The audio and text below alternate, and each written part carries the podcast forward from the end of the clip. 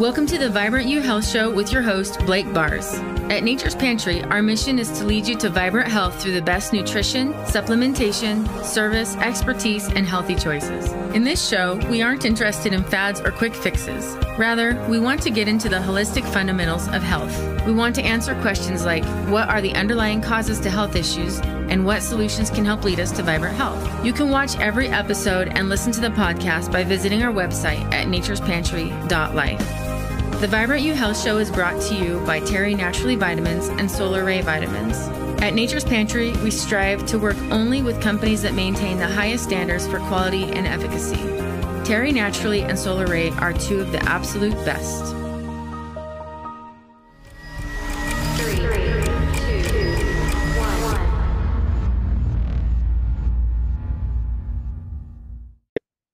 Right. Welcome, everybody, to episode 42 of the Vibrant You Health Show.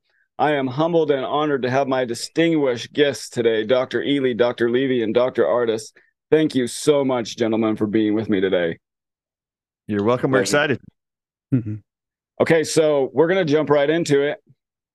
The goal of interviewing the three of you world renowned doctors today is to develop a spike protein detox guide that we can distribute to those in need.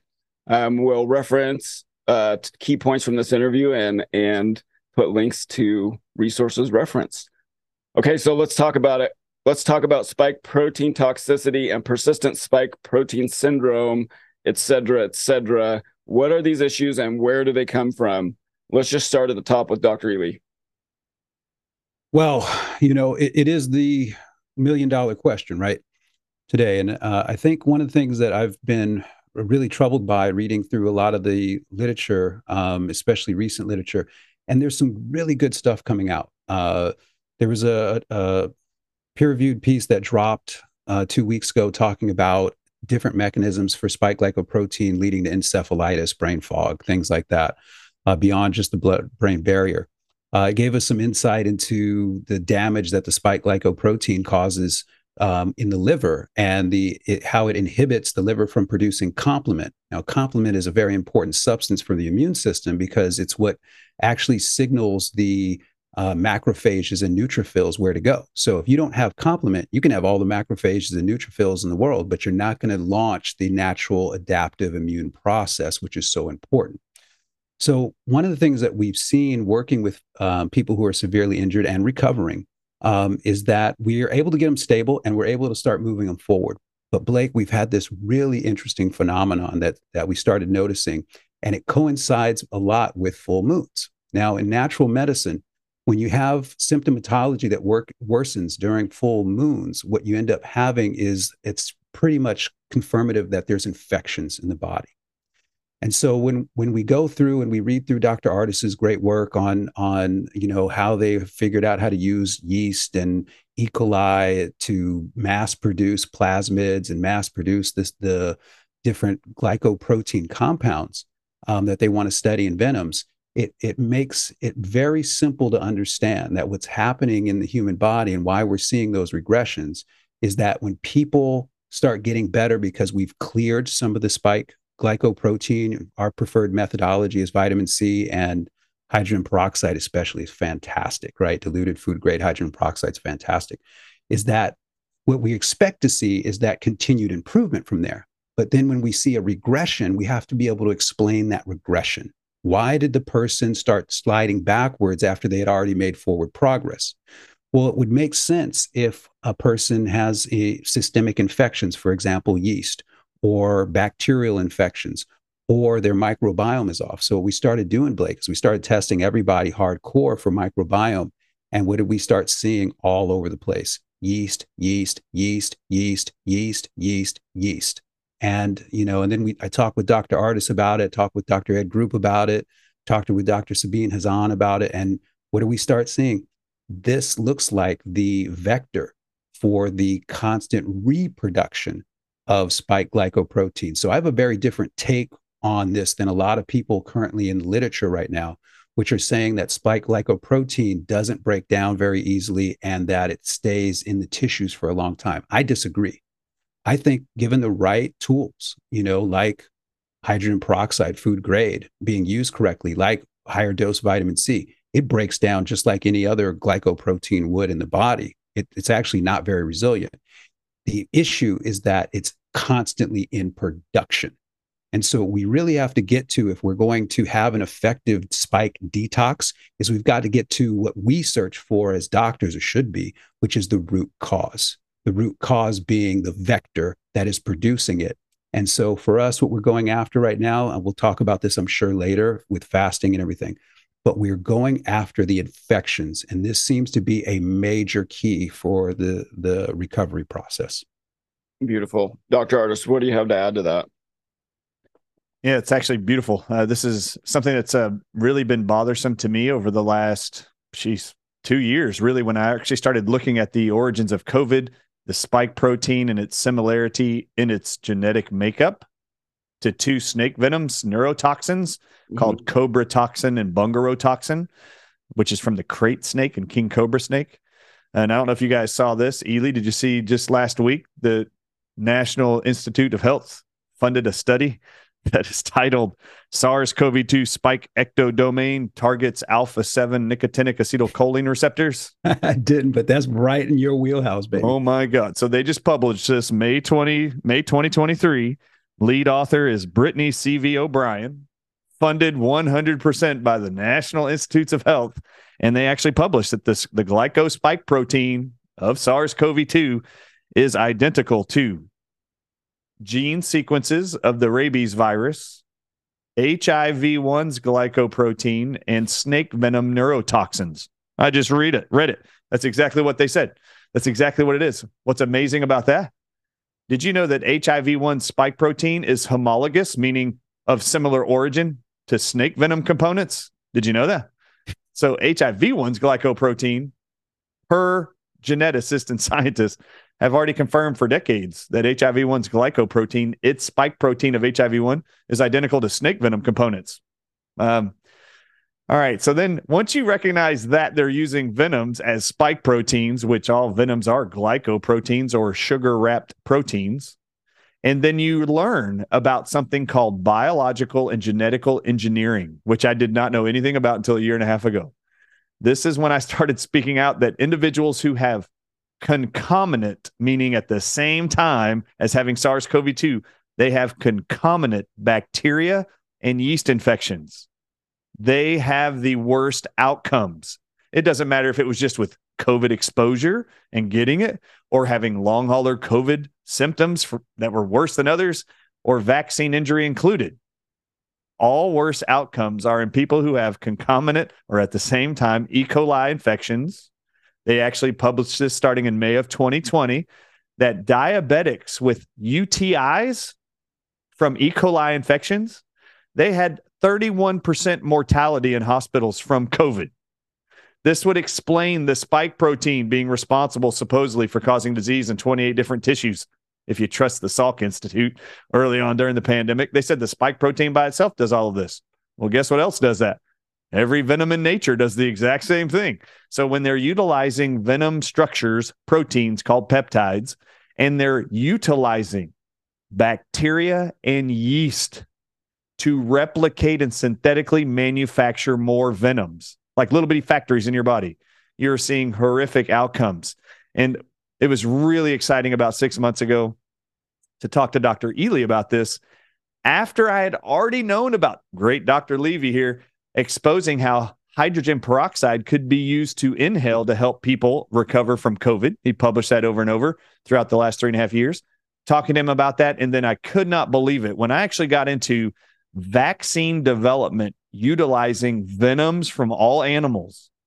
When I read in their patents that the way they detoxify and break apart venom proteins called spike proteins the thing they use the most often, the commercial standard that they all accept, is to detoxify the venom by mixing it with hydrogen peroxide. And when I learned that, I was like, oh my God, I had to show Ealy, I had to show Group. I even talked to Levy about it. I'm like, they use hydrogen peroxide to break apart venoms in the body of a human or a mammal or in vitro in a lab. This is what they use. Do you know what's miraculous about that? Dr. Ealy could talk about this all day. He loves studying how cells that make up the entire human body work. And Dr. Levy can speak to this too. Hydrogen peroxide is made by the human body's cells, by our mitochondria. It's what it does. And this is its defense mechanism to break apart viral particles, or as I call them now, venomous proteins that they're calling viruses. This is what they're doing. They, the body knows how to defend itself. Hydrogen peroxide is phenomenal. Vitamin C, we already know, also published to inhibit and detoxify venoms. That's what it does. It also happens to boost the immune system and have a billion other ways in which it helps benefit the health of an individual. But uh, this principle, I started speaking out about 10 months ago. I said, if you're considering getting a COVID 19 shot, please, for the love of God, do stool samples and find out if you have E. coli or yeast in your body. Because if you do, they're using this to manufacture and spread venoms worldwide and in your body. They're banking on it, they're counting on it. And if you don't study this or look at it, the CDC.gov's website right now has a wastewater wastewater surveillance tab feature. You can see the entire United States, and they show you the hot spots in every city where they're testing water looking for COVID to predict an outbreak in your town. And then I want you to look at those cities that have the red dots, and then go on Google and type in E. coli outbreak in that town. And you're going to see it published in the media over and over and over. There are E. coli outbreaks. Yeast is showing up in everybody that is having rebounding symptoms after you see improvements, you're finding either E. coli or yeast. And in uh, Ealy's case, with all the uh, wonderful people he's working with directly every week, what a hero, yeast continues to show up. And until you clear that out, and there's ways to do that, you're a hotbed of continuing to generate and manufacture spike proteins, uh, as I call them, snake proteins. Well, thank you so much. Dr. Levy, uh, did you have anything to add to that? What types of issues are you seeing um, with people with persist- persistent spike protein syndrome? Well, this so far has almost been like listening to myself talk in two different voices. I would say this uh, I agree with everything, but I would give some things even a little bit more emphasis. Uh, what I've currently recommend as an overall quality persistent spike protein protocol is the very high dose vitamin C with the assistance of hydrocortisone. A very high dose should be 50 grams for a small adult, going up to 150 grams for a large adult. Okay, none of this 5, 10, 12 gram silly messing around.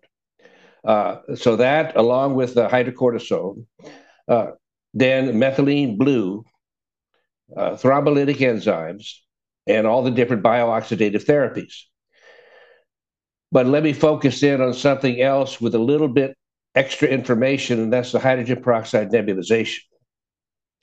That has proven to me so much more than I even considered in my wildest dreams as to clinical responses.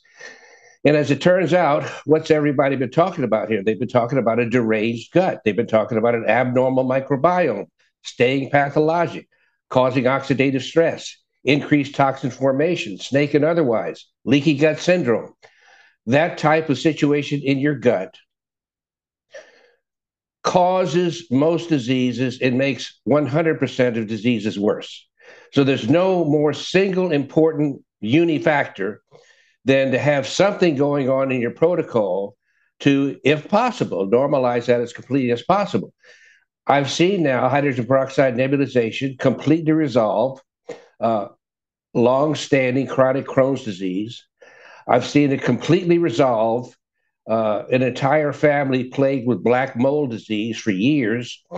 And and the whole thing is, is it's a chronic pathogen colonization in the upper airways and upper larynx and throat that is in everybody. And it stays in everybody for life until they take a biofilm stripping pathogen killing measure, which is hydrogen peroxide. There's not a single known prescription drug of any type that can penetrate a, uh, or destroy a biofilm. So you're just spinning your wheels. If you catch the if you catch the pathogen while it's free floating and has not yet attached to a surface, antibiotics should help. But once they attach to a surface, you have a biofilm in 24 hours and it stays there for life, no matter how asymptomatic you are, okay, and uh, going to uh, Dr. Ardis's point, yes, I mean, probably there's nobody that has more of a deranged gut than the chronic COVID patient. There's nobody that has more of a deranged brain than the chronic COVID patient. And it's only by hitting it hard. And I want to say, when I say biooxidative therapies, that's the VC, the hydrogen peroxide, then the ultraviolet blood irradiation, ozone, and hyperbaric oxygen. Hyperbaric oxygen is just not available to that many people. So it's great if you can get it, but it's just not practical. Nobody should go through any spike detox guide protocol without hydrogen peroxide nebulization, any of a number of different ozone applications of blood, and the vitamin C as high dose as you can applications, along with cortisol, which helps push it inside the cells. And the only reason you fall short is, is if you don't do enough. Okay. The um so can we I'll just say this last point. We, we, already know now, or we should realize now, because there's an article in the literature, these chronic diseases, especially in the brain, but not limited to the brain, already have chronic pathogen colonizations in situ in the tissue, producing more new oxidative stress than the body can neutralize on a daily basis. Mm-hmm. And that's all effective therapy is. Is number one, reverse old oxidation, and number two, prevent new oxidation. It's really that simple. Right. So um, is HP hydrogen peroxide nebulization? Uh, what about uh, uh, taking food grade internally diluted with water? Um, you, you know, I, I, mean, I I haven't worked with that a lot. I know the book you're talking about, mm-hmm. uh, and in some people it does a lot of good. Other people have a delicate stomach. Um, I'm definitely not against it, but I don't know that it's a frontline therapy because it's just not as readily tolerated by all people. Right. Uh, and, and the last thing you want to do when you're dealing with a confused, sick public is have them have a bad experience with the first thing you put them on. Mm-hmm. Then, then they just get turned off to everything, and you basically mm-hmm. lose your power to really make a big impact in that person's life. Yep. Okay, so talk to me a little more, you guys, about um, why bio-oxidative um, therapies work. What is it about getting oxygen in the in the body, in the blood, in the cell that's so powerful? Um, whether you're doing hydrogen peroxide, whether you're doing ozone, hyperbaric oxygen, um, how does this assist? I mean, I was just reading about um, the the gut brain connection uh, this morning and how powerful that is. And Dr. Levy, you alluded to that. Um, it, it, is oxygen helping the gut and the brain, and how is how is that working? Go ahead, Dr. Ealy. Go for it, hey, Bryan. Go for it. All right, so I'll start I'll it follow off. Up. I'll follow I will, t- I will touch on one thing first about why hydrogen peroxide I think is so beneficial, and uh, Dr. Levy's comments about uh, using orally how that can create some problems. Absolutely true for some people, but I'm gonna tell you, oral administration of that stuff has been phenomenal when we've applied that to people who have been injured or dealing with long hauler COVID symptoms, including myself. So we do do it oral, and uh, there are ways to actually limit how much it affects maybe your tongue, your throat, whatever. There's an easy well, way to part, another part of a rapid gut recovery protocol. Oh yeah, yeah, and then okay, and then good. and then I want to I want to speak to this because it's very important to the aspect in which Dr. Ealy was actually addressing, and the audience needs to know this. We're having private conversations all the time, and then public presentations on this all the time. The the concept people need to understand this is very very true. If you have a loved one dealing with long hauler COVID symptoms of any kind or neurological, it doesn't matter. Blood, it doesn't matter the gut's going to be implicated. And you most likely have E. coli or yeast thriving in your body that will replicate the spike proteins, and you, you got to get rid of it. So, how does hydrogen peroxide benefit this? For example, E. coli bacteria and the yeast that manufacture venoms or spike proteins, they are dependent on a low oxygen environment. They are called anaerobic organisms. So, anaerobic means they don't want to breathe oxygen. If they breathe in oxygen, they're going to die. And then our healthy bacteria and fungi that live in our gut that makes up our microbiome, that actually benefits from added oxygen. They are aerobic organisms, most of them. So when you use hydrogen peroxide, Hydrogen peroxide is water with an extra oxygen molecule. So when you ingest it or inhale it, your body literally breaks it apart into water and extra oxygen. That extra oxygen will suffocate the E. coli and yeast replicating spike proteins in your body, but at the same time, feed the bugs that need oxygen and require to live, which is very different than taking an antibiotic that kills all the bugs, good and bad. Hydrogen peroxide and ozone. Ozone, just for the audiences, is three oxygen molecules. Hydrogen peroxide is two. So, and then the hyperbaric chamber, Dr. Levy mentioned, is added oxygen to the tissues. Oxygen rich environments do not allow bacteria and yeast to thrive, they have to die. But the other bugs that require life and keep us healthy and support our 90% of our immune system that lines your gut, it requires oxygen, which is the benefit of hydrogen peroxide and oxygen. So, in the realm of spike protein production, adding hydrogen peroxide, which not only feeds our healthy bacteria and kills off the bad bugs that replicate the spike proteins and venoms in our body that is causing the rebound.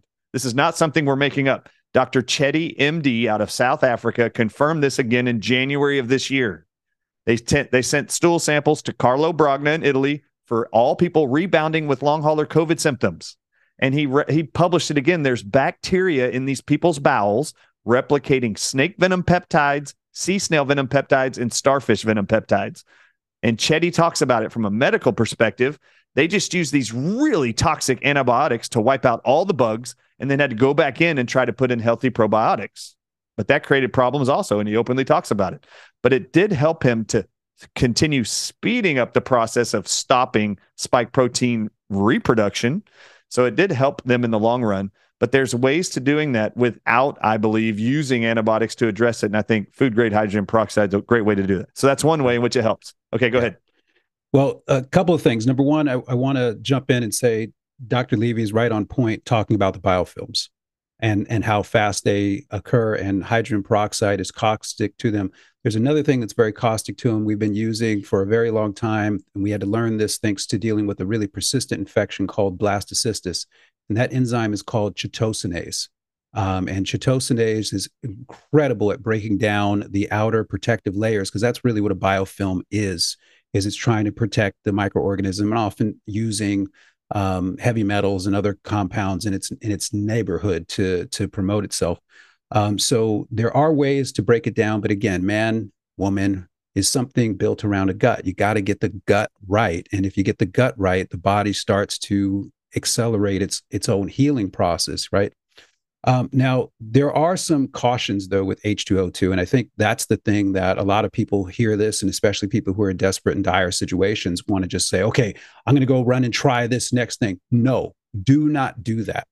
All right, you need to, especially your first experience, needs to be with someone who knows what they're doing, whether it's nebulized or whether it's um, whether it's oral administration or especially if it's intravenous administration of it, which I, I am not a big fan of. Um, you have to know that there are some basic things that you have to keep in mind about um, hydrogen peroxide. One, it is incredibly volatile when it comes into contact with other compounds. So, with that in mind, you have to make sure you're taking it on an empty stomach if you're doing it orally. It is absolutely key that you're taking it on an empty stomach. We only um, recommend that people take it in the morning.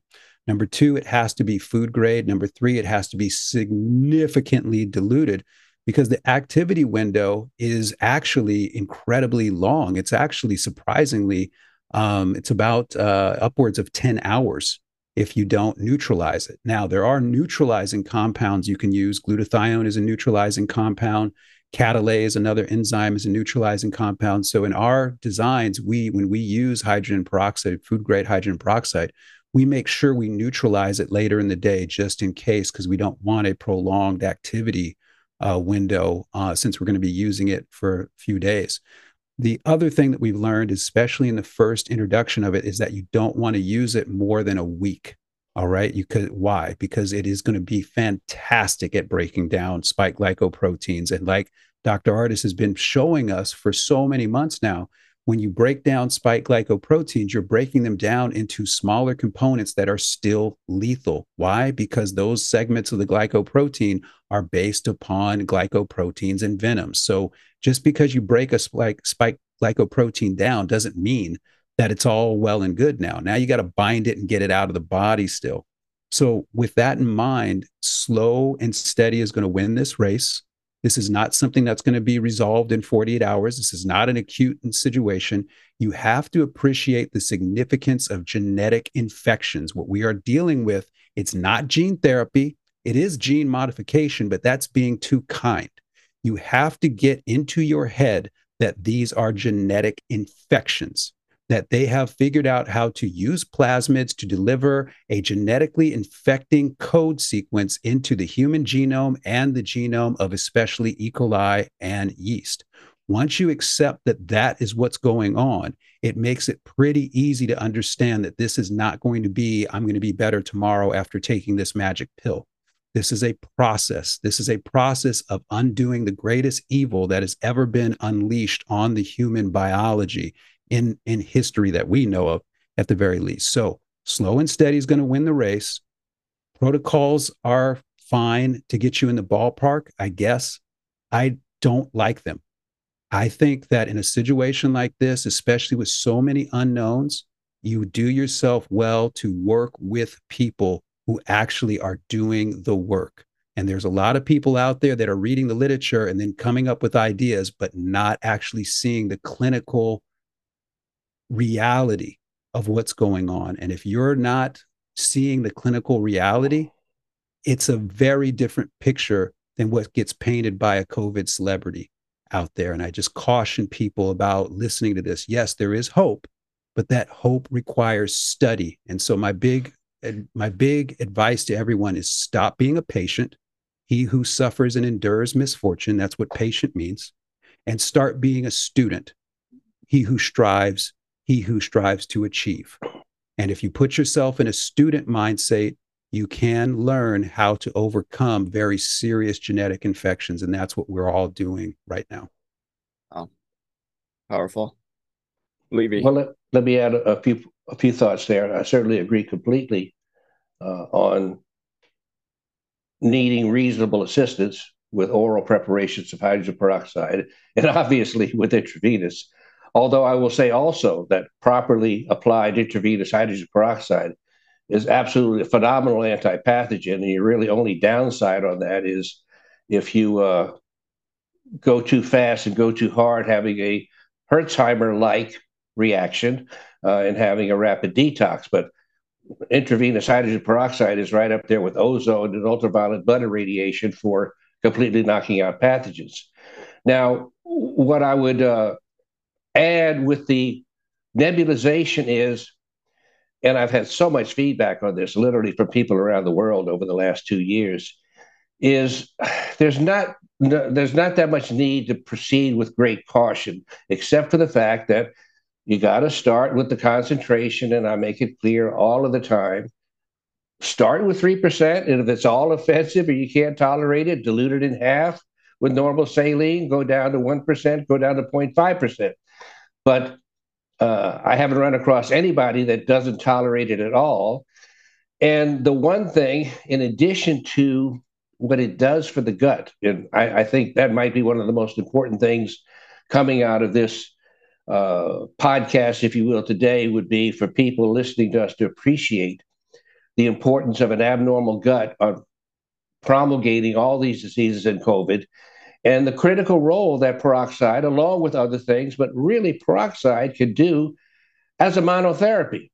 I want to quickly say, without going into too much detail, that I had an incredible opportunity. I was in South America, Cali, Colombia, uh, with extended family down there.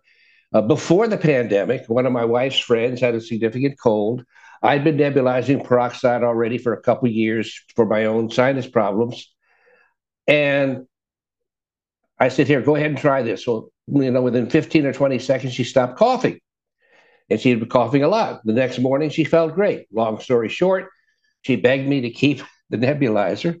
And the peroxide said, well, it's a $30 nebulizer and a 60 cent bottle of peroxide from uh, Walmart. I think I can afford it. Fast forward a year. Fast forward a year.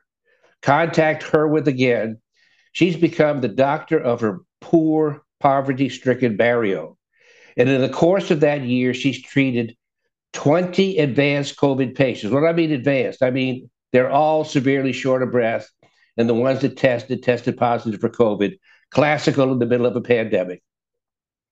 And she did a regimen of a lot of hydrogen peroxide nebulization. She, she jacked it up on me. She did 30 minutes, three times a day, 90 minutes a day of nebulization, 3% the first three days, and 1.5% the last two days.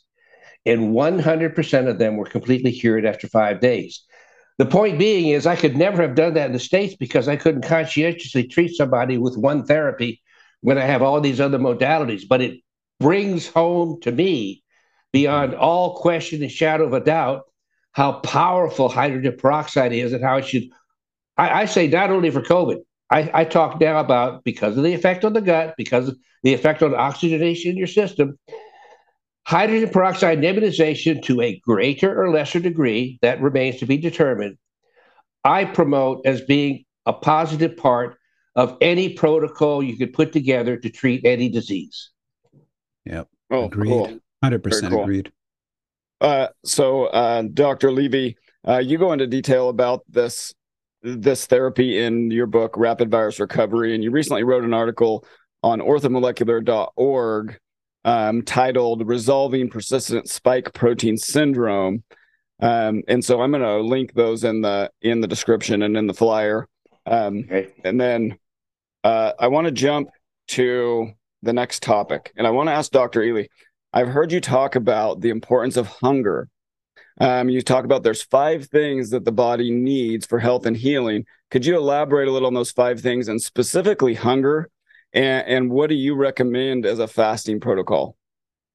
Right. Well, the the first thing that is that the body is definitely going to need um, five things, uh, and the five things that the body is going to need are purification, movement, hunger, nourishment, and rest. And this is a daily need. And what it does is it helps us set up an understanding. Because again, I, am a teacher, right? That's what doctor means. I'm I'm into docere and into teaching people. I don't take patients. I take students. And when we look at this, it's like, okay, well, what do you need? You need to purify. What does that mean? It means wake up and poop. It means wake up and teach yourself how to poop every time, right? Get a little squatty potty, put some phone books under your feet. I don't care. Get those knees up and let it let it out. And then we talk about moving the body and then the importance of hunger, right? And all of this is in sequence, hunger being before nourishment, that before you put calories into your body, put hunger into your body. Why? because we start getting some some preliminary levels of autophagocytosis within the cell. Now, people talk about, well, how do we turn off these mRNA sequences? How do we deal with the adenoviral vector hold up, these hold infections? Up, hold up, Dr. Ealy. You're going to have to define autophagocytosis oh, for the audience. Thank you. Okay, will do. So think of it like this, folks. You're a being of light. You are living in a body that was designed by God to love you. Your body has all the instructions it needs on how to heal itself when you are hungry. When you are hungry at the cellular level, the cells say, Oh, great, we don't have to metabolize anything. There's not really a whole bunch to detoxify. Let's heal up. What's going, what's all broken down in here? So, what they do is they create these little fat bubbles and these fat bubbles will engulf whatever's inside of the cell that shouldn't be in there, like a viral infection or an aberrant protein structure, or just a organelle like a mitochondria that's no longer viable. And then that gets carried to this other organelle within the cell called a lysosome. And in the lysosome, there are digestive acids. And when those two bubbles merge, you get a breakdown of what shouldn't be in the cell. So the cell is self healing. So when you think of autophagocytosis, think of self healing. This is the pre programmed by God natural healing living in you. When I say God lives in every single cell of your body, I mean it. The code for healing lives in you. There is no other therapy ever invented by man that supersedes what God has given us, which is fasting, autophagocytosis. And there's a second benefit when you're fasting. Inside the nucleus, that's called DNA repair. And that's where we get into what we have termed now base excision repair and nucleotide excision repair and single stranded repair and double stranded repair and all these fancy names to just talk about what the gift that God has given us that the body is truly at the cell level designed to heal itself when we don't give the cell other things to do like metabolize foods. So this is where fasting really comes in. The benefit to this Blake is that when you are in a fasting state, anything that's not supposed to be in the cell, including a genetic infection in the DNA, can now get dealt with. And what's really exciting about this is when you start studying microorganisms, E. coli and yeast have this same ability to heal themselves in a fasting state. It's called um, uh, ribo excision, ribonucleoside excision repair. Um, and I might be off on that, but it's called RER. And we just found and stumbled upon a study on this this past weekend where we were looking up some research on plasmids and trying to figure out how to inactivate these damn plasmids. Um, so, what this tells us is that the grand God design of life is designed to heal itself. And when does that occur? When it there's nothing else to do. And so, what is fasting, or is slowing, as Dr. Levy would say? What is it? It's giving yourself nothing to do so that the God that lives within you can heal the things that have been broken by man. Wow, that's cool. Okay, so um we could like I mean, I have a lot so much I could ask about that and I'll just love to dive into that. Um but you do talk about that quite a bit on your show on Energetic Health Radio, Dr. Ealy. Um, and I'm actually fasting right now, Blake. I'm on I'm on day two of a fast right now. Oh, God be with you, my friend. Thank you. And thank you so much for being here on the show during the fast. Um, I was considering it and then I didn't because of the show. it's probably a smart move. Um, so um that's beautiful. And, and, again, you can learn more about that with Energetic Health Radio, Dr. Either Energetic Health Institute. Um, mm-hmm. And like you said, the, doc, uh, the definition of the word doctor is teacher, right? right, right. And and I want to get into that a little later um, and talk about what a doctor is not.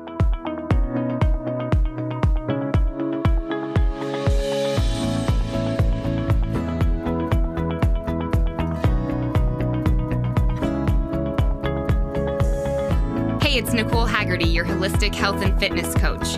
If you want to improve your health and life and get lasting results, you have to be the change you want to see. Let me help you be that change. Find me at NicoleHaggerty.com. Hey, Eastern Oregon. My name is Justin Hernandez. I specialize in sports performance training for middle school, high school, and college athletes. My program goal is to optimize an athlete's potential on all playing surfaces. The Breakfast Club motto is creating elite athletes, but even better leaders. This is Summer Steele of Body Saorsa. I am a licensed massage therapist and certified personal trainer.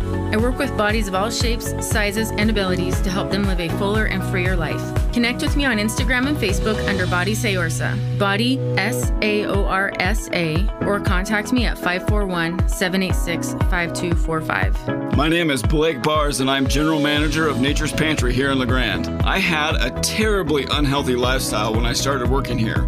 I just didn't know how simple and powerful healthy habits could be. Now I love being able to lead others to vibrant health here at the store, through the health show, and in the health challenges we host twice per year. Learn more at naturespantry.life. Hey friends, Lacey here with Wild Holistic Nutrition and Fitness. As a certified personal trainer and holistic nutritionist with 17 years of experience, I'm passionate about guiding others in their journey to wellness. I work in the areas of sports performance, group and individual fitness, personal training, behavioral and nutritional coaching, and gut biodome health and assessment. I'd love to help you feel good so that you can thrive and meet the purpose you were made for. Tim James here, founder of ChemicalFreeBody.com and host of the Health Hero Show.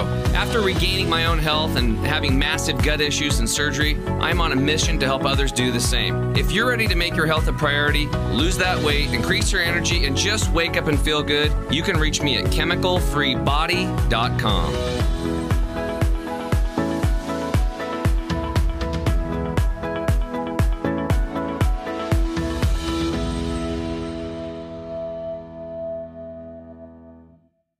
right now I want to shift gears just a hair and I want to cover with Dr. Ardis. Dr. Ardis, you talk about the similarities um, of venom and spike protein, and you talk about um, how um, the nicotinic recept- nicotine receptors in the brain will take that venom up. But if you have nicotine, for instance, those receptors will take nicotine before the the spike protein or from the venom and then it'll kind of protect you or if you give your body that it will. So so my question is could you talk a little bit about that? Could you talk a little bit about the cognitive aspect here? And then i'm also curious on your insights on um, not just nicotine but niacin.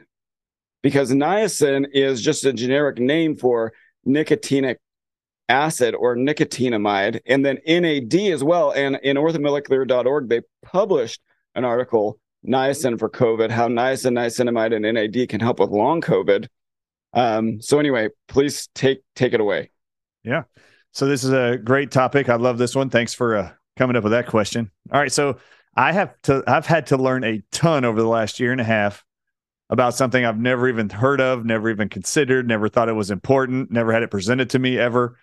But every cell of the human body, including all of your immune cells, I didn't know this, are all lined with nicotine receptors. And I didn't know this. Uh, I had no idea. this all came up for me when I was reading the French paper from April of 2020, where geneticists in France isolated the spike protein, said it was identical to two snakes' venoms, cobra venom and krait venom, a snake out of Asia. And they said what's interesting about these two venom proteins called the spike protein, and they published it, put the words, put the genetic sequences on the paper. They said what's interesting about these two venoms is they target what are called alpha 7 nicotinic acetylcholine receptors. Now, we have heard nonstop outside of this podcast by people all over the world that ACE2 receptors are the target of the spike proteins called COVID on the outside of the virus called SARS CoV 2. Well, the French researchers in April of 2020 said uh, that's interesting because ACE2 receptors aren't found in the cells of the lungs, not on the outside of the cells. So how is how is it causing a respiratory disease? And they proposed that it's not a respiratory disease, it's a central nervous system disease because the venoms target cobra toxin and bungarotoxin from the krait snake. They actually cross the blood brain barrier and target receptors in your brainstem that control your diaphragm's ability to contract, to draw in air, and then that actually paralyzes your heart's ability to contract and how often. And what venom does is it causes respiratory failure in its prey. That's what they're utilizing is this aspect of venom that they know if they introduce it in the air, water, food, or in these vaccines, many of these venoms will target the brainstem that controls breathing, and then it will make the human hypoxic. Hypoxic means low oxygen. Well, how does venom do that? It's paralyzing your diaphragm, that is a muscle in your rib cage that when it contracts, it sucks in air into your lungs. Well, if you paralyze that muscle, guess what you reduce? The amount of oxygen you can inhale. So that creates hypoxia. Well, what happens when you actually reduce how hard and how often your heart beats by paralyzing that muscle. At the brainstem, which is what these venoms target, it reduces how much oxygen can be pumped throughout your body. So now you have less air coming into your lungs and less air being put in your blood and less blood being pumped throughout your body. And every single one of us around the world who put a hypoxia meter on our finger called a pulse oximeter, when we all started putting that on our finger like we've never done in our whole life at home with a common cold of any kind, now that we started doing that, we can now watch us being paralyzed with these venom spike proteins. You can watch it. Hey, we're restricting your ability to breathe. Check it out. Now, this is what the venoms target alpha 7 nicotine receptors. And you know what's amazing in that published paper in April of 2020? They said what's amazing is in April of 2020, they report in the paper. We're hearing reports coming around the world that ivermectin, a drug, is halting and suspending worse outcomes for SARS CoV 2 infected patients. So, stopping the progress of COVID. And they state in the paper what's interesting about ivermectin is they state, I quote, ivermectin is a positive allosteric modulator of alpha 7 nicotine receptors. It also binds, like nicotine does, to these receptors. Now, how does this work? This is why it's amazing, Blake, that even now, three and a half years later, do you know smokers are the fewest represented hospitalized and dying from COVID patients in the whole world? Smokers are. It's less than 2% worldwide. And this is what the French researchers in April of 2020 were looking for when they said ACE2 receptors aren't in your lungs. So if that's the target, ACE2 receptors are everywhere else, but these venom spike proteins target nicotine receptors. And that explains the breathing failure, the low oxygen levels in people. It also explains why smokers aren't ending up in hospitals. And how did this explain it to them? Nicotine binds to nicotine receptors better than anything else does, including venoms. And when there's nicotine in the body, regardless from smoking, eating celery, eating a green tomato, which has nicotine, all these plants have nicotine. If you have nicotine in your body, and nicotine is in your cerebral spinal fluid that your brain sits inside of. Let's say you've got venom on your brainstem causing you to be hypoxic. If you had nicotine floating in there, the moment the nicotine cell receptors saw nicotine, it would let go of the venom and grab nicotine and hold on for dear life. Those receptor sites are perfectly designed by God to hold on to nicotine stronger than anything else in its present, even venom, which is why these spike proteins weren't as del- detrimental to smokers. In fact, it was shocking to me, and I'll, I'll explain this principle here because people need to get it. Did you know the University of Wisconsin last year, University of Wisconsin Medical School, conducted research studies in hospitals in Wisconsin and they found smokers, current smokers, who were in the hospital for COVID, even though it was very few of them, when they were there, some of them were having worse outcomes. So the medical doctors put 21 milligram patches of nicotine on the smokers to see if they would recover. A hundred percent of them recovered and went home when they added more nicotine to their body. Isn't that incredible? So, how does this work? Alpha 7 nicotine receptors on every cell of your human body, including your immune cells and all cells of your gut, which is why so many COVID people had so many gut problems. Venoms made you sick, spike proteins bind to them. So, with respect to nicotine receptors on the outside of cells, you either turn them on or turn them off with a substance. When you turn them off, the cell no longer functions. So, for example, in your tongue, you have these nerves that control taste. And every single one of those nerve cells are lined with nicotine receptors. So, when you drank COVID, when you drank it or inhaled it, you got it on your tongue, and then the spike protein of venom hit those receptors called nicotine receptors Venoms are called antagonistic to alpha 7 nicotine receptors. Antagonistic means you shut off the cell's function.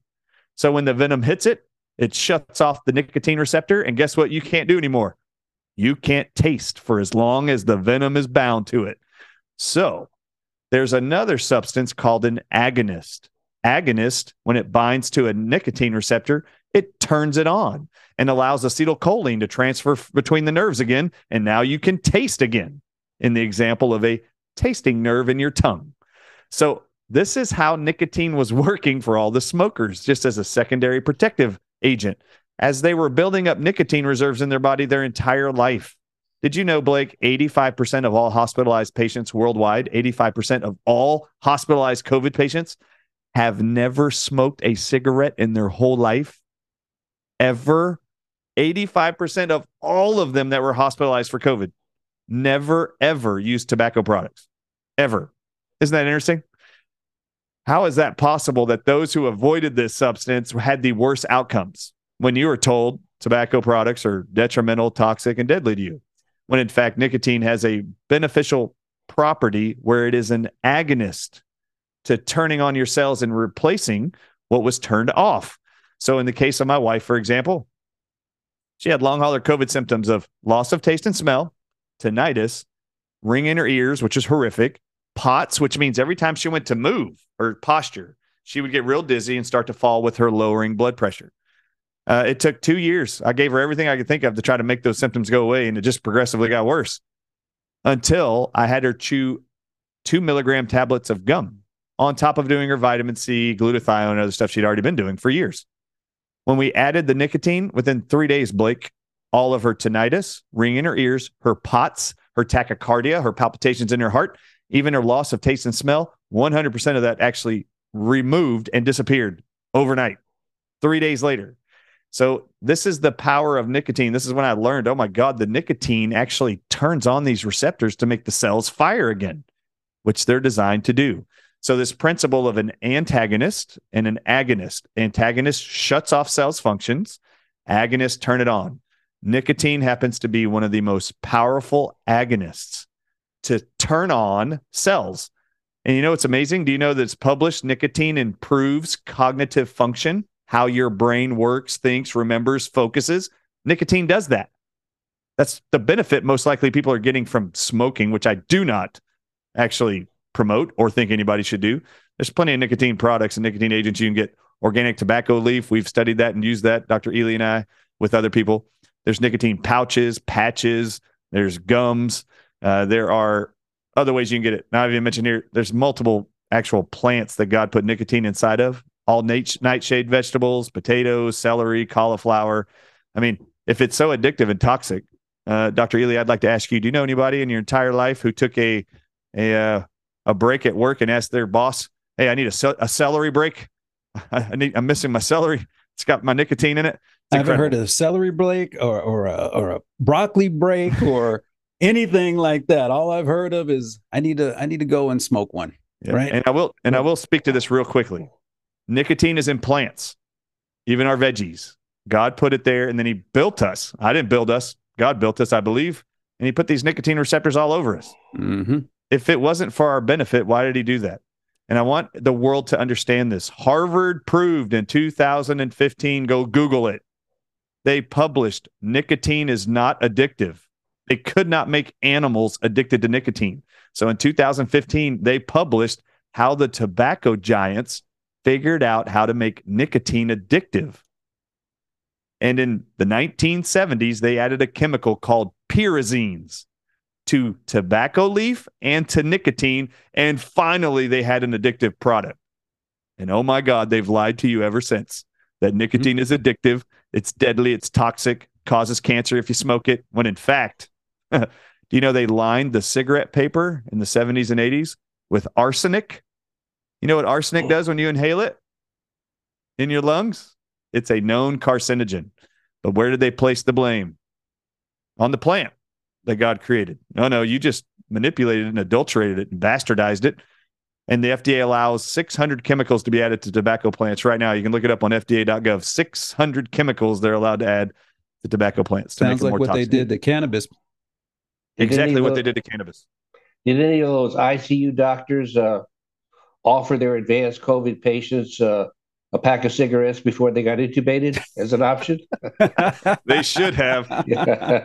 it is shocking to me how few medical doctors, even knowing the hospitals in Wisconsin conducted a study when they added nicotine patches to you current smokers that were struggling, they 100% recovered and went home. Isn't that this, shocking, this, Levy? This is exciting stuff, uh, Bryan. I, I've listened to you talk about the nicotine before, but either my brain wasn't functioning well or you were less informed and researched but uh, what you presented there was was stunning and uh, i think uh, and, and, and, very profound for not just covid but for physiology in general hey dr levy i shared with dr ealy and a group of doctors a couple days ago a paper that was published in 2015 and they actually injected mammals with Coxsackie virus to induce viral myocarditis. Mm-hmm. And then they published what they used over 14 days to make the animals survive and reverse their myocarditis. Guess what they used only at different doses to reverse myocarditis in 14 days? only nicotine. And this was the doses they tested 0.1 at, milligram. At your leisure, at your leisure, please send me that article. I'd I'm going to do it. Yes, all right. I'm going to do it. They were experimenting in 2015 on animals, inducing them with myocarditis, and then published that nicotine was able to ameliorate myocarditis. And what are you seeing during this pandemic? Have you ever seen so much myocarditis published, talked about in the mainstream media ever, Dr. Levy, in your cardiology career? No, No, not more than the last two years. Just crazy they- question here, Bryan. Crazy question. What did they do to induce myocarditis? They injected them With what? with a virus called Ka- Coxsackie virus. So they injected them with something. Hmm. Oh yeah, and did y'all know? Did you know, Blake, that the Latin historical definition of the word virus is venom? Venom. Literally translates. Also, I just found this out, uh, Bryan. This it's also the translation in um, in uh, the Hindu language. No way. Yep. okay, you guys, do you have any insight into niacin? Do you think it binds to nicotine receptors like nicotine? I'm curious. do you- I know, Dr. Ardis, I read your book on niacin. Uh, do you have any insights? Did I say Yes. Dr. Levy? I meant Dr. Levy. Dr. Levy wrote that book. Yep. Yeah, Levy can talk more about that. uh, I haven't written a lot on niacin per se, but uh, something that it leads into, which is very fascinating. Oh, it was now, and Abram I mean- Sorry, excuse me, Abram Hoffer. Abram Hoff. And, and and with regard to this nicotine stuff, I need to talk to you more So- about that, Bryan. Is in dealing with the brain, dealing with mitochondrial fatigue, all the central nervous system disorders, and really in the body in general, but especially in the central nervous system, is due to uh, decrease in ATP production with increase in generation of uh, oxi- uh, uh, oxidative stress in the Krebs cycle, in the four four um, four unit electron transport chain. Now, methylene blue is wonderful because it does directly donate an electron to the fourth complex, bypassing the first stages so that it doesn't generate new oxidative stress. And at the same time, generates as much or more ATP than the electron that we get shuttled down through there. Then you add to that, where is it getting the electron? It's getting the electron from NADH, which is the first complex. And of course, NAD going into NADH back and forth Nicotinamide adenine dinucleotide. because everybody with a, a, a central nervous system disorder is low in NAD and they have mitochondrial dysfunction. So when you add NAD to the formula, if you will, uh, either by itself or go with thiamine, uh, not thiamine, um, um, the B Ni- vitamin niacin. Niacin. niacin or niacinamide, which I think, although it does many, many, many things in the body, I personally believe its primary function is to bolster NAD levels in the body. I think that's the primary thing it does. And most all of the other wonderful things that it does is because it has that positive effect on picking NAD levels up. So I submit to you for the chronic COVID patient, you have a regimen. We've talked about it with methylene blue, with NAD, okay, uh, with magnesium, with hydrocortisone, and with insulin. All of those things work to push vitamin C inside the cell, which Insulin or cortisol? what's that? Insulin or cortisol? Both of them. Both of them. Both of them. That's probably the that's probably the primary role of both of those substances. Although you might never heard it put that way.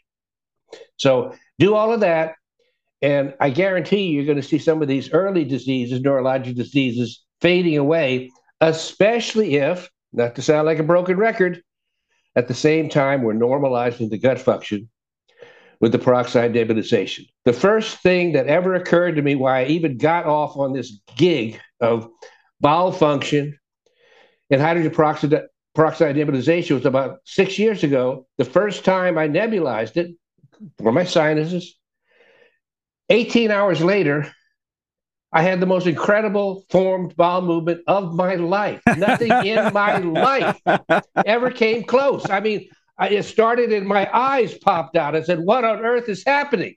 Never, never, never.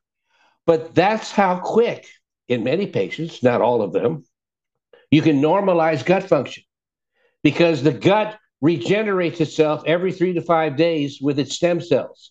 So, for example, a leaky gut syndrome is not a chronic disease, it's the chronic infliction of an acute insult. Okay, because if you're swallowing all the pathogens, you're swallowing all the toxins, you're getting all the free iron in from all the pathogens once they do rupture and die. And all of this promotes the abnormal microbiome, which does all the things that uh, Dr. Ardis mentioned. And of course, allows, I mean, we talk about funguses in the body. You don't get funguses in the body unless they come through the gut. I mean, let, us make that clear. That's where they come from. They come from the gut. So you may be spilling uh, spilling uh, viral uh, fungal antigens in the urine. It's made its way inside the body, but it's not living inside the body. It's being fed by the gut. And the moment you cut off that uh, that water supply, it stops. Yeah. Uh, go ahead, just uh, Dr. Ealy, one sec. So, Dr. Ardis, please, if you have time, look into the niacin. I'm curious if it has some kind of similar thing to the nicotine, if it binds to that, because uh, one of the things niacin has been known to at high doses is help with neurological issues, as Levy alludes to. Okay, go ahead, Dr. Ealy. Yeah, well, yes, it, it does have a role with that, uh, Blake. And um, this is where you'll get the cuprous form of nicotinamide, and you'll see a lot of NAD and NADH being used and NAD plus in supplementation. It's all designed to do that. Uh, I was wondering if uh, Dr. Levy, I stumbled upon a, a research article last night. Um, well, it's not really, it wasn't, re- it was just a, a, collection of research articles.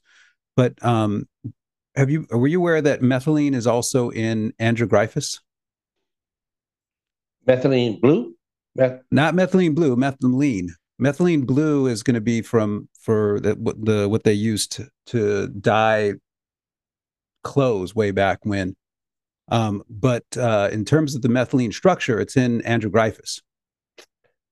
Mm, no, I'm not. not yeah, no, I hadn't heard of it yeah, till last right. night either. So um, I just wanted to. I I, I thought it was kind of curious. I knew you were going to be on today, and I was like, oh, look at this look what just popped up at it i wasn't looking for that at all i was just like whoa and then you find it and it's like so i'll send that i'll send that over as well i don't have your number you can we can exchange at the end but um uh what i wanted to what i wanted to say was that you know when you're when you're talking about the healing process i think it's also blake very important to get people into an understanding that healing is going to be much more than a pill a pill or a potion. You know we we put so much energy and so much emphasis on all these nutrients and everything like hey we we just got to get this this chemical formula correct and everything is going to right itself. And yeah they're super important but the thing that I, I like to bring forward to people is that the healing process especially from something as as just demanding as a genetic infection is going to be really the ultimate test of your soul. You know you have to be willing to understand that there's much more to a healing process than simply taking the right supplement or taking the right nutrient you know? I mean i've seen it out there and, and we're certainly guilty of it too. We're we're we've done some pretty robust combinations of nutrients much more than i ever would have thought i would have needed to even explore and what we're doing now is starting to pare those back and go look you can create just as much chaos in the cellular environment by overloading it with nutrients as you can overloading it with toxins. You know, there has to be washout periods. Like this is what we're getting across to students now at the Energetic Health Institute is, you know, you're this healing process is going to take some time. You know, if you're severely injured from the damn shots, this healing process is going to take some time. If you've been genetically infected, it's going to take some time. Just base excision repair, nucleotide excision repair, these are not fast phenomenon that go on. So, with that in mind, you have to set up a healing lifestyle. And that healing lifestyle does incorporate rest, rest from taking these. Washout periods are very important when you're taking, especially higher dosing of nutrients and higher dosing of herbs and higher dosing of of uh, what I call pharmaceuticals. I know that that bristles some people, some people, but that's what they are to me um, you know, it it requires an understanding that this isn't going to be an overnight thing. So what we've done is we've evolved Blake into something I think is very important for people who are recovering. Two week on, one week off approaches. Um, typically, I would approach people by doing like a 28 day and then give people a couple days off, you know, when I'm working with them. But now with this, what we're designing are five different stages of things that have to be addressed, among them the gut and gut health. But that what we're really doing is saying you have these skill sets you have to learn. You have to learn how to deal with hemagglutination and inflammation. We can teach you that. You have to learn how to deal with clearing spike glycoprotein. We can teach you how to do that. You have to learn how to deal with killing off infections and, and disabling dissolving plasmids. And we're learning how to do the latter with plasmids. You have to get your liver and your kidneys flushed out because where do you think all that waste that you just created is going to get caked on? It's going to get into those organs. And then you have to learn how to really work on long term regeneration of the neurology, which is a, a whole nother issue. So it's not just clearance of spike glycoprotein and then everything magically gets better. It's a process. It's a process that takes time. And that's why it's so important, not just for the body, but for the person's soul to have regular rest built in. And it's interesting that during those regular rest periods, the, the one week off, where you can get in a fast and let the body do what God designed it to do, which is heal. Hmm. Yeah, that's awesome. Do, do you guys have anything to add? I, I want to ask if um you have a few more minutes to give me this morning. You guys got you got to run. I've actually only got like five more minutes. Okay. Okay, so um what I I kind of want to get to real quick in closing is just the like what Dr. Ealy alluded to that um, in our materialistic worldview, we've uh, we've narrowed things down to just a physical cause and a physical reaction. And the human, God made us to be mind, body, and soul. So you cannot treat the person with just treating the body, um, with just treating physical things. Even Plato said that you can't heal somebody without seeking to heal the soul. So, um, I guess just in closing, what encouragements do you have for people um, in their in their journey to holistic well-being, mind, body, and soul? And let's start with you, Dr. Ardis. So, one of the best things for me I found even in clinical practice was most people had thought that all of their symptoms and diseases they had been diagnosed with for the 20 years I was in practice, they all would come to me thinking that their problems were mysterious because the medical profession couldn't solve their problems other than just giving them a name of the problem, a diagnosis, or then just dismissing their differential diagnoses. So they had a whole bunch of things and they told you what it wasn't. I mean, how many times have you been told what your symptoms or your problems aren't, but how many times have you been told what the root cause is?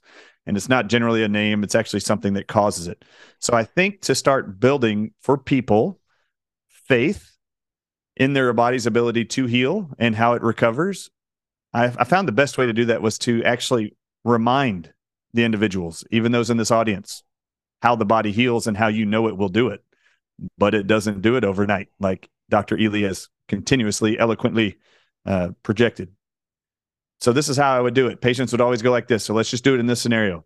Um, I have long hauler COVID or I've been vaccine injured. Doc, what what how long is it going to take to heal me or heal my body? My response, no matter what the disease was, I'd always go like this. Well, how long does it take for the body to heal an organ? And they'd go like this. I don't know. And I'd go, yes, you do. And this is just a reminder. This starts to replace the doubt that has been created in them intentionally on the body's ability to heal and how it does it. But Blake, you and all of your audiences know people who've actually broken a bone in your body. Uh, someone's broken an arm, a leg, a femur, a shoulder, an arm, whatever. You've all broken bones, or you know somebody who has. How and does the world know, or does your audience knows that a bone, a skeletal bone in your body, is considered an organ? An organ is just some system that has multiple functions. Well, bones do that. They not only provide a skeletal structure for the rest of your body to be able to stand erect, and not collapse on itself. But it's also bone provides bone marrow and holds bone marrow that makes all your red blood cells and white blood cells. So it has multiple functions. So for those of you who have broken bones or known someone who has, how long did it take for your body to repair the broken organ all by itself? And the and the person would look at me every time, and your audience should be thinking it right now. Six to eight weeks is generally what everybody says. Six to eight weeks, and I go right. That's two months. I don't care if you broke your arm today, Blake. Would it be better tomorrow? No, no matter what you did. No, no, it takes time for the body to heal, and you have to give the body rest. Now, my question for the audience is I used to ask my patients this all the time Does the medical doctors you go to do they have any part in the body's ability to heal the bone? And you know what often what they would say? Yes, they do. And I'd go, Oh, really? What the medical doctor do? And they go like this. They put a cast on it. And I'd go, Great. Did the cast heal the bone? Did the cast have anything to do with the two broken ends of the bone growing back together on their own? No. The medical doctor, nobody should ever admit that the doctor themselves repaired the bone even if they put a rod inside broken bones, uh, which none of us on this call are uh, bone surgeons that I'm aware of. But as soon as you put the rod in there, what are they x raying every couple weeks to watch? All they're doing is watching to see is the body regrowing bone around the rod we put in there. The medical doctors don't tell it to do that. Your innate immune system does that. God created the instructions for the body to know how to repair itself. And how long does it generally take for the body's innate immune system to repair itself. Mm-hmm. It has to get rid of the broken cells, get rid of all that debris, and then replace it with healthy ones, and then go gather up minerals like calcium and magnesium to rebuild the bone. And everyone knows it takes six to eight weeks. Well, for some people, it takes eight to 12 weeks. What's the difference for those people? Some people, it won't heal altogether, and they go put in screws and bolts and stuff to hold it together. Why isn't it recovering? Why is it not repairing? What's the limitation? you're not resting or you're intentionally re-breaking the break over again if you continue playing the sport or doing whatever activity you did to break it the first time you're either not allowing it to rest or you have inadequate minerals in your body the immune system can utilize to repair the bone and far too often like levy mentioned earlier magnesium's that missing deficient component for people who can't heal bones appropriately magnesium carries calcium out of the blood and back into your bone so if you're not healing in a normal rate you most likely have a deficiency in magnesium, for example. So these are people, once they start to recognize, oh, yeah, it did take my bone or my loved one's bone six to eight weeks, 12 weeks to recover and heal. The next question is this Did it heal? Yes. Did it heal as fast as you wanted? No. Everybody wants instantaneous repair. The human body doesn't work that way. And even the medical profession has to sit back and just observe how healthy is this body and how well is it responding to anything they've done? They're just waiting to see what's the innate immune system doing. And so, in that sense, I just want to remind the audiences the body heals. You already know it takes time to heal. I don't care if you even have a high ankle sprain, basketball players, you're not playing tomorrow. no matter how bad you want to, it's going to kill you. It's going to hurt. You might as well rest it, stop walking on it, get some crutches or get in a seat and let the body rest and do its job. Right. It just isn't instantaneous. It never has been when it comes to healing. Yep. There can almost feel like there's moments where you can block the pain of the injury with a drug to block pain reception. I mean, there is ways to do that, but you didn't fix anything. You just blocked your perception of pain. That your body has to go through in the healing process at times. So just right. remember 100%. the body does heal. God created the mechanisms, put them in place. And you need to be patient and have faith in what God put inside of you, instilled inside of you. You did not create you. Someone's far smarter, greater, more intellectual, far more advanced than me did. Right. So put faith in what he created. Yeah. Oh, thank you so much. Yeah, Dr. Ealy, you talk about uh, doctors weren't meant to replace God, right? Yeah. And uh and and what their role is. Yeah. Doctor means docere, it means to teach, right? Latin root to teach. Nurse means nourisher. Um, the the way it was set up or was supposed to be employed was you have a doctor comes in who teach figures out and teaches the um, student what the student needs to learn to not need them, and the nurse, as a nourisher, helps that person recover their health. That's the way it was supposed to be. Um, patient comes in as a he who suffers, he who endures misfortune. And that is brought in predominantly by the Carnegies and the Rockefellers and the Rothschilds who want to monopolize medicine. So, what do they need to do? They need a lifelong customer. Well, how do you create a lifelong customer? Poison them and tell them that it's medicine. And then what you have are people who are in a role of not knowing something simple like where their liver is. Most people don't know this. It still blows my mind. Folks, your liver's on your right side. Easy way to remember it is live right. All right. But if you don't know where your liver is, then most people don't know even what it does. And then if you don't know what that does, what about all the other organs and all the other cells and this amazing, beautiful gift you've been given? You have to learn how to care for it. That means that you have to be a student if you really want to be free. In this day and age, there's no greater assault, there's no greater ushering into slavery than being in a diseased state. There's nothing like being diseased that's going to make you a slave of an industry that does not love you and only wants to profit off you for as long as you can breathe.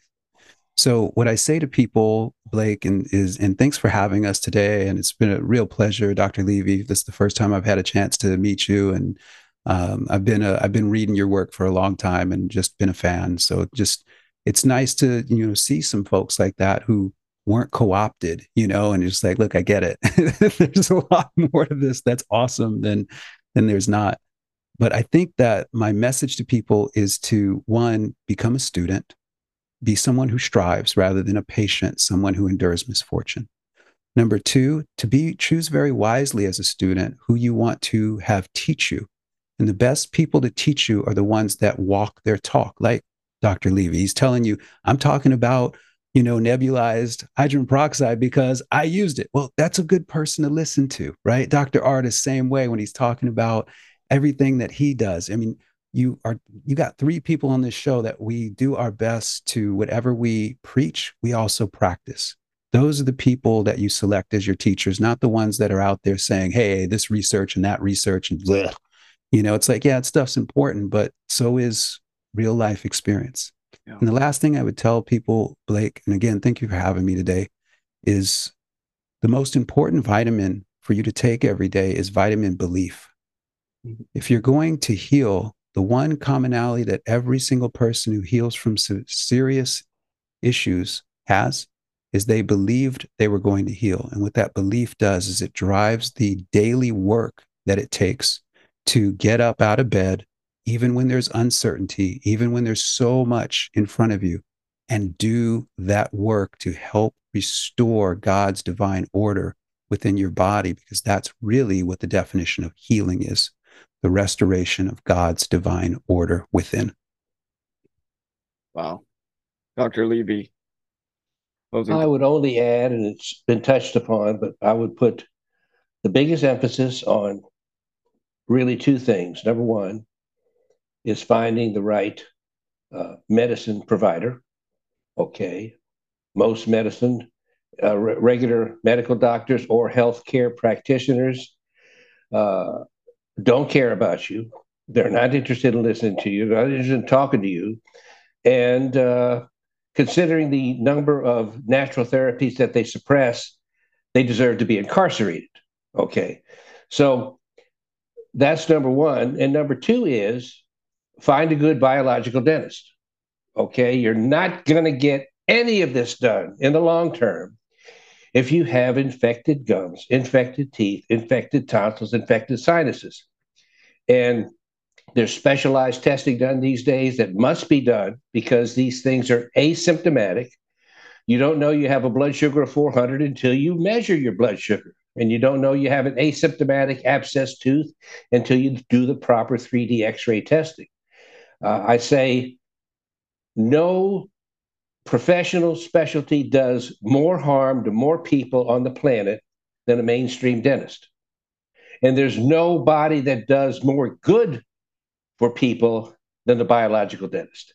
That's how critical the mouth body connection is. So find the right doc, find the right dentist, uh, believe in yourself, believe in your own intelligence. I mean, don't discount yourself to just come upon simple concepts or you don't even think they're simple, but read it through. Uh, I don't don't read an article that's what I call an abbreviology. I mean, if you have an article that has a dozen abbreviations in every three sentences, don't waste your time.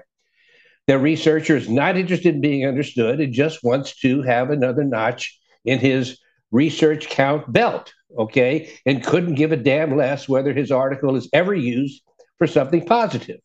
So, really, most of your good articles are your one and two author articles, one and two authors. Those are articles where, more often than not, uh, if it's a good person, they go into reasonable headed explanations, discussions, and don't drown you in uh, uh, uh, an avalanche of BS and abbreviations. Yes. Yes. A couple incredible things there. Okay. That was a cardiologist, Dr. Yeah. Thomas E. Levy, saying bio, uh, bi- biological dentists have done more good and will do more good. I love it. I love Dr. Levy's perspective. Holy Yep. cow. So Yeah, right on. And for Thank- folks listening, you can you can Google if you don't, you can do bio um, biological dentist, but you can also look up holistic dentist. And a great question for to to interview a dentist on is: Do you use mercury amalgam fillings? Anyone who knows anything in dentistry and holistic, And do you do root canals? and do you do root canals? Those are the two questions. If they say yes to root canals and they say yes to or yes to amalgam fillings, that's not the person for you. Right, no, find another one. Find us, find so keep shopping. In Right. closing, I just want to mention the things that you guys have been talking about um, vitamin C, hydrogen peroxide, fasting, um, some of these things, um, nicotine that's found in naturally in, in plants and foods. Um, you know, these things, isn't it amazing how God has abundantly provided the things we need to heal basically abundantly and affordably, if not free, in advance to match up against and neutralize any man-made toxins meant to harm us.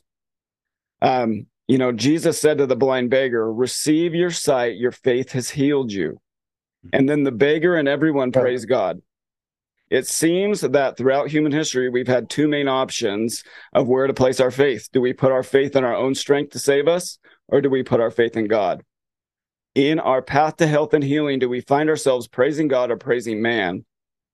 Perhaps in seeking the answers to these questions, we will too receive our sight. Amen. You know, I'll say this too. Amen. uh, if if the son of a guns come up with uh, another plague, whatever it is, pathogen, toxin, you name it, uh, that can't be dealt with with a biooxidative therapy, then the whole planet's going down, including the son of a bitches who created what who created the disaster that's hitting the planet. So, uh, not that that's a comforting thought, And- but uh, and as a, and as a uh, reminder, I just want to say this. I want to ask Dr. Levy this while we're on here. Uh, I love time spending with these individuals. Okay, Dr. Thomas E. Levy, cardiologist extraordinaire. If scurvy was plaguing the world right now, do you think they would be telling everybody, hey, we learned this once before? Just consume a lemon or lime a day and get your 10 milligrams of vitamin C? Or do you think Pfizer and Moderna would create some vaccine to save the 3 million who died like before when scurvy was around? What was the solution? A drug and vaccine or food? Yeah. obviously a drug and a vaccine. I mean, Well, my yeah, it's goodness. got to be because you're you're clearly vaccine deficient. So that's that's what was going on. Hey, I want to I want to end on a thought here, uh, Blake, if I can. This comes from Maddie DeGarry and Stephanie DeGarry. Um, they made me a really wonderful joy jar. You know, just awesome, awesome people. Um, I think this is a good thought here. When you focus on the good, the good gets better. Maybe that's a good lesson for us in this day and age. There's a lot of crap out there and it's easy to draw our attention to. But you know what? Just being on a talk like this today with all three of you, it's clear that there's a lot of good out there too. And we need to make sure it gets its due and its attention, um, even beyond all the negativity. Amen. Absolutely. Very good. Gentlemen, doctors, what a blessing to have you. May God bless you. May He keep you, make His face shine upon you. To all everybody watching, we love you. God bless you. I'm going to um, link all the ways you can find these amazing doctors on their websites in the description. All right, you guys. Thank you so much. Okay. Bye-bye. Take care. The information provided in this show is intended for your general knowledge only and is not medical advice. If you have or suspect you have a specific medical condition or disease, please consult your healthcare provider. If your provider has a strong understanding of nutrition and holistic health, even better. The opinions expressed on this show are those of the host and the guests and do not necessarily reflect the views of Nature's Pantry.